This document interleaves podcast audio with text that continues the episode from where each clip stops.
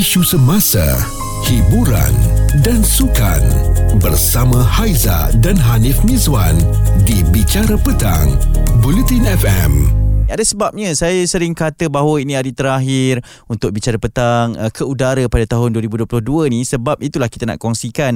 Mungkin kita nak recap sikit tahun 2022 ini apa yang berlaku, apa yang okey, apa yang tak okey, apa yang ons, apa yang tak ons kan dalam kehidupan kita. Maklumlah ini uh, sebagai satu sesi muhasabah diri juga kita nak kenang kembali daripada Januari hari itu sampailah ke Disember 2022. Apa yang berlaku kepada diri anda dan mungkin ada perkara yang berkesan dalam hidup anda sepanjang sepanjang tahun ini yang kalau yang positif kita nak bawa ke tahun 2023 tapi kalau yang negatif itu yang mungkin boleh menjadikan kekuatan kepada diri kita. Dan saya secara peribadi bila melihat kepada tahun 2022 ni uh, memang takkan ada tahun yang sempurna eh. Dia sentiasa akan ada naiknya turunnya. Saya sangat bertuah sebab dipilih untuk menjadi salah seorang penyampai di Bulletin FM pada ketika ini. Satu sesi yang baru satu cabaran yang baru kepada saya saya lebih uh, berkelana lah daripada dunia kaca televisyen uh, ke dunia corong radio ni memang sangat berbeza dan itu cabarannya yang saya raikan pada ketika ini. Tapi ada jugalah uh, beberapa perkara dalam career dalam kerjaya yang tidak ikut seperti mana yang kita harapkan kan?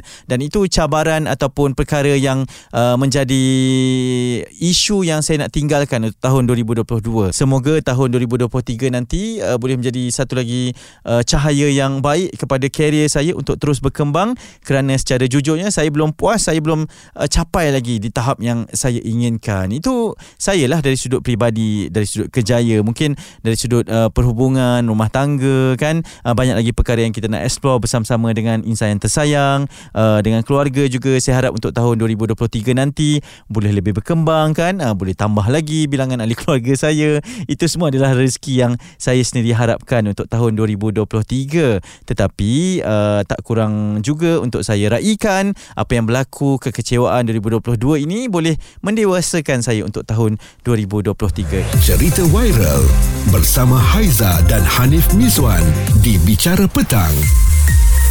Bulletin FM. Masih lagi bertanyakan kepada anda semua apa perkara yang berlaku sepanjang tahun 2022 ini yang memberi kesan kepada anda semua dan kalau nak diingatkan sama ada secara positif ataupun negatif ke adakah ianya boleh dibawa ke tahun 2023.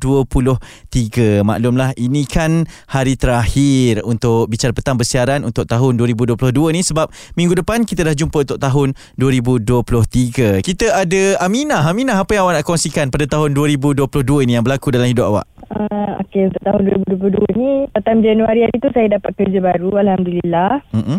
Jadi, uh, saya teruslah kerja macam biasa dan kalau nak cakap pasal hubungan ni, uh, putus di tengah jalan lah. Uh, yang tu. Oh ya ke? Kesan kot. Uh, uh. Maksudnya dia beri kesan kepada kehidupan awak kerja ataupun tidak bila hubungan itu terputus tengah jalan tu? Uh, kerja taklah maybe macam rasa lonely sebab dah 3 tahun kan. So macam uh-uh. Uh, macam tu lah. Yelah maksudnya tahun depan ni dah menginjak kepada usia yang baru Mungkin ada perkara yang awak belajar sepanjang tahun ini Dari sudut kehidupan ke, perhubungan ke, pekerjaan ke um, Apa yang saya belajar kita selalu redor dan bersyukur je lah dengan apa yang kita dapat So macam kita sentiasa positif dengan apa yang kita dapat kita tak boleh jatuh lama-lama. Lepas jatuh tu kena bangun balik. Ha, ya, okey. Mungkin ada sikit ucapannya daripada awak Aminah untuk mereka yang bersama dengan kami di Bulletin FM pada hari ini. Uh, untuk pendengar Bulletin FM, selamat tahun baru dan semoga azam yang tak tercapai itu tercapai tahun depan. Ya, sama juga untuk awak ya. Baik, insyaAllah. Itu dia, ialah mematangkan kita bila berlaku satu perkara uh, dalam kehidupan ini dan lebih penting juga adalah untuk kita sentiasa tahu setiap yang berlaku dalam kehidupan ini ada hikmahnya dan diharapkan kita belajar sesuatu daripada perkara tersebut dan kita tak bawa ya untuk tahun hadapan 2023 yang nak uh, bersama kita tak lama lagi eh. Esok hari terakhir dah dan petang ini adalah petang terakhir untuk bicara petang bersama dengan anda untuk tahun 2022. Ini Haiza dan Hanif Mizwan di Bicara Petang, Bulletin FM. Apa perkara kalau uh, yang berlaku pada tahun ini memberikan kesan kepada kehidupan anda? Tak kisahlah kejaya ke perhubungan ke apa-apa sahaja sekalipun mungkin nak dikongsikan recap bagi tahun 2022 ini. Kita ada Abang Farouk. Abang Farouk macam mana 2022? Okey ke tak okey? Hmm, okey tu adalah dia 50-50 lah orang cakap hmm. kan eh. Pasal apa yang okeynya tu bila kami family Ha kan eh dapat set up satu kedai makan eatery dekat Bandar Sarjana Putra. Okey. Ah, nak tunggu kamu datang jugalah satu hari nanti Ya, ya. InsyaAllah kita singgah punya. Ah, okey. So disebabkan ada satu masa ketiga tu, pasal Hmm. bulan berapa tu ada krisis pasal ayam tau, bekalan ayam. Okey. Ah itu pasal lah. Semua bisnes yang, yang berkisar tentang ayam ni semua Sem- semua boleh katakan semua outlet terpalit Hmm. dengan problem ni. Hmm. Kita order barang tak sampai. Hmm. Eh? Barang tak sampai. At the same time pula pihak atasan pula hantar invoice suruh settlekan payment. Hmm, betul juga. Suruh settlekan payment invoice tu dia hantar invoice tu within 14 days kena settlekan. Hmm. Win, win meaning which kalau kata kita tak settlekan payment tu dia akan auto block account kita kita tak boleh bikin order lagi. The Hmm. problem is kita dah order tak sampai. Hmm. Ah sebagai kalan lah orang cakap. Ya. Ah. It, So orang cakap memang memang terencat jugalah kan orang cakap. Tahulah siapa-siapa yang bisnes ni kan tahulah kan. eh Memang betul. ada untung Ha. memang ada untung ada rugi kan. Ha. Tapi itu je lah. So disebabkan ni juga we have decided akan bikin e-hailing balik. Okey. Uh, at the same time sambil-sambil tu kita hulur kalau kita promo kalau tempat kita tu kan dekat customer. Hmm. Ah, wah tu je lah. Serampang dua mata lah orang cakap eh. Ah, ni kira apalah kan. Memang serampang dua mata lah. Tak tahulah berapa banyak mata untuk kita tak tahu. tapi bang, uh, yelah kita sambil bergelak ketawa ni tapi itu antara perkara yang memang memberi kesan kan uh, perancangan kita berubah uh, sebab perkara yang kita tak boleh kawal bang eh. Ah, yes, memang tak boleh kawal. Hmm. So jadi pula minta ni je lah Pasal banyak-banyak sangat musibah lah berlaku kat Mm-mm. Malaysia masa tahun ni kan eh Betul. So apa harapan kita Mm-mm. eh Hmm. Moga-moga Malaysia ni dijauhkan dari segala malapetaka bencana lah Amin. Apa-apa balak lah eh Hmm. Memang cakap kita tak nafikan lah memang betul. Tahun Mm-mm. depan even dekat even global secara global sekalipun ekonomi wise memang dijangkakan Hmm. negara maju pun akan ekonomi dia pun akan meleset juga. Terkesan betul ya. So jadi kita kena siap siaga lah kepada orang-orang Malaysia semua memang betul kalau kita ada bajet macam mana pun belanjalah ikut kemampuan itu saja jangan ikut kehendak itu saja. Ya, betul. Bersedialah eh untuk tahun yang lebih Ah. mencabar ni. Kita tak tahu. Kita Ha-ha. kena dengar pepatah orang putih tau. Ha ah. Be prepared for the worst. Itu saja. Ya, betul. Bang, kedai kat mana tu tadi? Ah, uh, Bandar Sarjana Putra BSP. Ah eh, singgah tau. Baik. Ah, jangan tak singgah pula. Okey, itu dia pesanan, uh, perkongsian juga yang dititipkan oleh uh, Abang Farouk kita. Betul lah kan, 2023 ni memang mencabar dan kita perlu bersedia dah uh, daripada sekarang ni pun untuk menghadapi cabaran tersebut. Bicara petang bersama Haiza dan Hanif Miswan di Bulletin FM. Kita nak bercakap berkenaan dengan uh, tahun 2022. Kita recap sikit apa perkara yang memberikan kesan kepada kehidupan anda. Tak kira lah eh, sama ada positif ataupun negatif, perhubungan ke, percintaan ke, pertalian saudara mara, adik-beradik pun boleh juga ataupun mungkin career kita je lah. Sebab kita nak menuju ke tahun yang baharu. Kita tak nak lah bawa orang-orang negatif ini. Tapi dalam masa yang sama kita nak belajar juga. Okey, Syafiq dari Ampang kabarnya. Apa yang berlaku untuk tahun 2022 bagi awak ni Syafiq? Okey, uh, pada permulaannya dia start masa awal COVID lah. COVID Mm-mm. tu kira 2 tahun halap, uh, sebelum lah kan. Okey. Sebelum 2022. Ha-ha. Okey, um, isteri saya kehilangan kerja Okey. dan masa, pada masa tu saya ada dua orang uh, puteri, Okey. anak anak kecil. Mm-mm.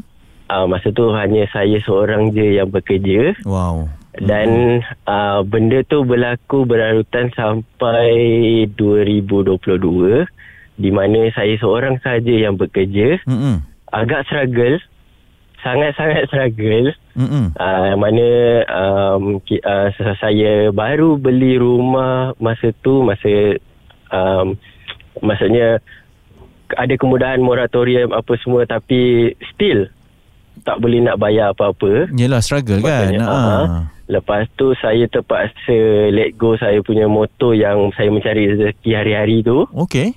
Uh, saya terpaksa dan saya menggunakan kereta sebab saya punya kerja saya kena keluar daripada ofis. Aha. Uh, untuk bekerja dan um, sangat catulah kehidupan kami seharian tu sangat dicatu Okey. untuk saya keluar sebab uh, mem, uh, perjalanan kerja dan balik dan pergi ke tempat yang saya perlu tuju untuk buat kerja tu memerlukan pendahuluan duit saya dulu. Ah. Lepas tu baru saya boleh claim balik dengan office. Faham. Uh, so maknanya saya kena dahulukan duit saya dekat situ kita catu Mm-mm. and then bila kadang tu isteri akan call cakap uh, susu dah habis Alahai. apa semua dah habis apa Mm-mm. semua kan Mm-mm. so uh, betul lah orang kata setiap ujian pasti akan ada gembiraan Okey. Uh, so Alhamdulillah rezeki Allah tu luas Mhm. tahun 2022 pertengahan macam tu ekonomi dah kembali elok apa semua dah kembali elok walaupun isteri saya tak bekerja Okey. anak saya pun membesar apa semua dengan saya bekerja seorang so segalanya cukup Wow, alhamdulillah. ah cukup Ah, ah. alhamdulillah cukup sangat-sangat cu- cukup saya bersyukur sangat-sangat Wow. saya boleh saya boleh bawa dia orang keluar pergi pergi tengok pergi zoo pergi Mm-mm. mana kalau Mm-mm. tak sebelum ni terperap di rumah Ya. Ah, le- lepas tu dengan anak saya saya boleh belikan baju baru bila dah besar baju tak ada Mm-mm. Isteri saya pun sampai bergurau Kesian anak Baju sampai nampak pusat Ah, Tapi bila Bila orang kata betul lah Kita Ya. Kita reda dengan apa Yang ujian yang kita dapat Alhamdulillah Segalanya cukup Cukup sangat Ya, so, Syafiq. Walaupun- ah.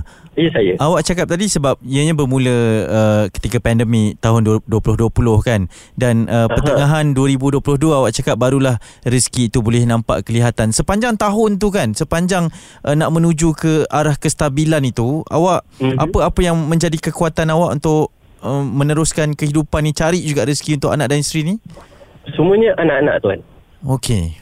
Saya selama uh, Masa 2022 Mm-mm. Saya buat dua kerja Saya balik Saya Maksudnya saya kerja hakiki Okey. 9 sampai 5 Mm-mm. And then pukul 6 sampai 12 Saya kerja part time Wow. Hmm, Ah, sampai so- tengah malam eh. Ah, ya betul. Ya. Ah, saya terpaksa berkorban masa demi anak-anak. Mm-mm. Tak apalah. Bukan saya yang penat. Yang penting dia orang boleh hidup. Wow, okey. Wow, Ah. dan, dan dan saya percaya semuanya sangat berbaloi untuk kita Sangat-sangat sebagai berbaloi. bapa kan. Kita faham, saya pun ada anak seorang, saya faham uh, semua yang awak lalui ini dan uh, itulah untuk 2023 apa apa yang awak harapkan untuk kehidupan awak bersama anak dan juga isteri ni? Saya cuma mengharapkan uh, kami diberi kesihatan yang baik, dimurahkan rezeki Ya. dan dan gembira. Hmm. Um, maksud saya gembira dengan orang-orang sekitar Ya. dan juga saya mendoakan seluruh rakyat Malaysia mana yang susah atau senang hadapi ujian tu dengan redha. Insya-Allah, insya-Allah rezeki Allah tu luas. Ya. Insya-Allah. Amin insyaAllah Syafiq kesempatan ni lah Lala awak dah cakap tentang Puteri-puteri awak tu kan Apa namanya Bagilah dedikasi sikit Oh, untuk okey. Puteri dan Yang- juga pemaisuri awak tu ya, uh, uh, kepada isteri saya terima kasih kerana sabar dengan segala um, kekurangan, segala keperitan yang kita hadapi. Mm-mm. Kepada Nur Ayuni terima kasih sangat-sangat. Ya dan kepada dua puteri saya uh, Anggrek Soraya dan Anggun Sofina Mm-mm. Alhamdulillah semoga membesar dengan berjaya InsyaAllah InsyaAllah kita akan uh, berbahagialah sampai ke hujung hayat kita. Amin. InsyaAllah. InsyaAllah. Itu juga doa kami untuk awak Bersama dengan keluarga Syafiq ya uh, Amin Wow, terdetik tau saya punya naluri sebagai seorang bapa ni sebab saya faham sangat apa yang diperkatakan dan uh, kadang-kadang kita sebagai orang lelaki ni, terutamanya bapa kan yang masih nak membesarkan anak ni, kita pendam, uh, kita tak cerita sangat, kita harap uh, anak dan juga isteri dapat bersabar dan terimakan sebab kita kena selalu percaya bahawa rezeki itu sentiasa akan ada. Bukan untuk kita tapi untuk mereka. Kita ni kadang-kadang menumpang saja. Syafiq terima kasih eh, atas perkongsian yang sangat memberikan inspirasi ini. Semoga terus murah rezeki, bahagia, diberikan kesihatan yang baik hendaknya. Amin. Juga kepada semua yang mendengarkannya. Cerita viral bersama Haiza dan Hanif Miswan di Bicara Petang.